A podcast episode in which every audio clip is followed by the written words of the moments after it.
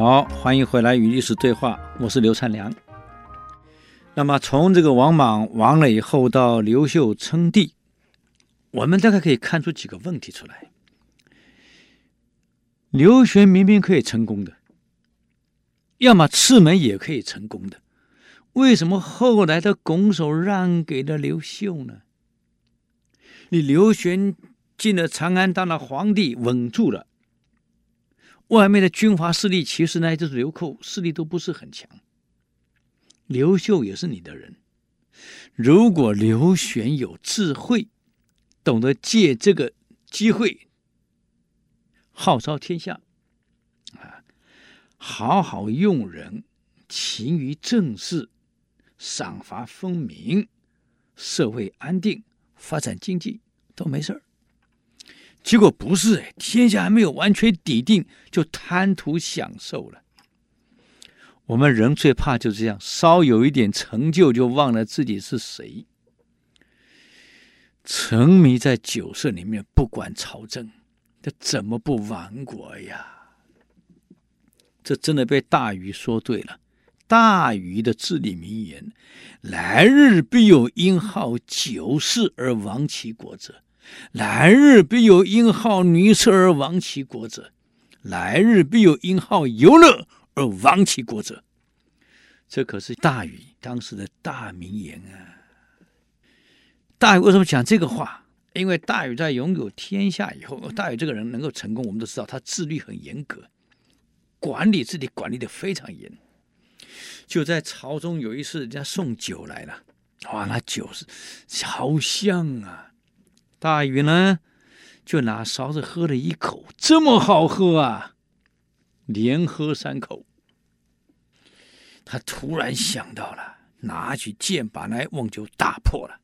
他说了：“我也像律己这么严格，因为喝到这个酒好喝，我居然忘了我在主持朝政。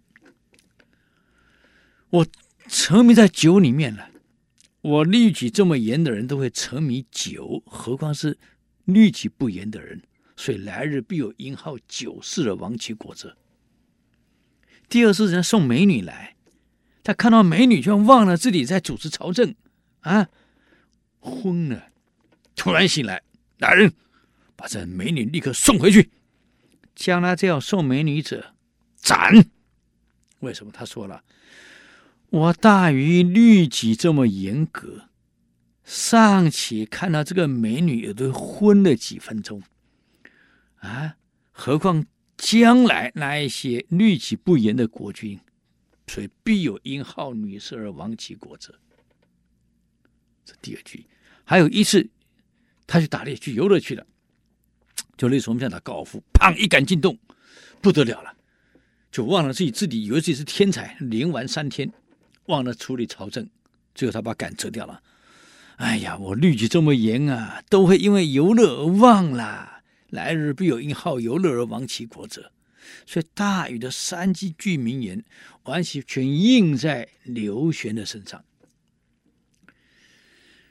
可赤眉进来后呢，糊涂蛋这些将领却重蹈刘玄的覆辙，没有看到刘玄是怎么亡国的。所以才让刘秀有机可乘。反观刘秀呢，哎呀，律己严格呀。不但这样子，刘秀用人又用得好。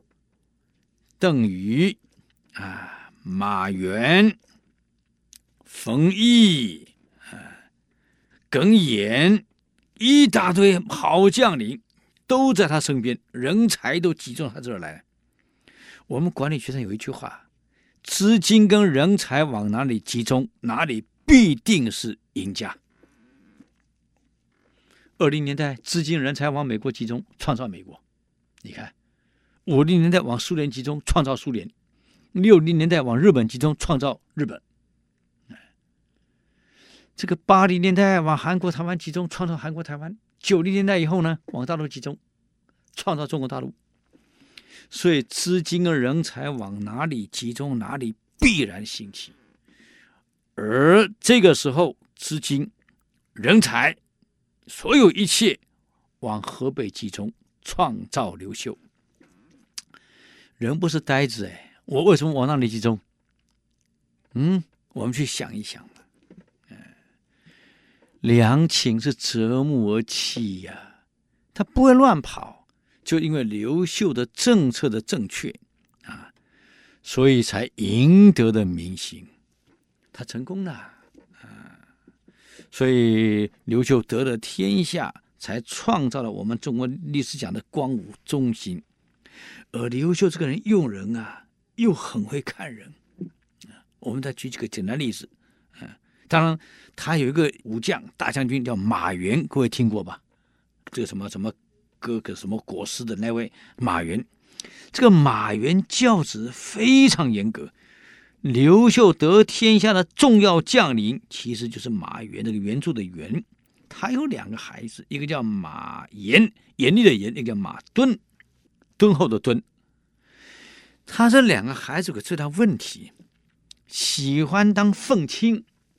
我想说，那愤青喜欢批评朝政，批评哪个人不行，批评哪个官员，天天骂人的，骂朝政、骂政策、骂人，我们叫愤青。哎，其实当愤青可以，我常讲，人嘛，年轻当愤青，我们对朝政不满意，你骂一骂可以，可骂归骂，你有没有能力提出解决的方案？不要为反对而反对嘛。如果你有能力提出更好的解决方案，不是更好吗？可是我们现在看看报章杂志，翻开。都是批评的多，而不是提出解决方案。啊，我们欢迎你批评，但是你要能提出解决方案。既然提不出解决方案，光骂人有什么用？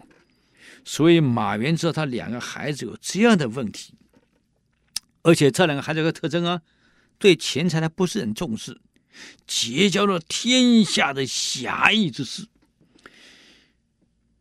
文学上叫侠义之士，讲难听一点，什么东西？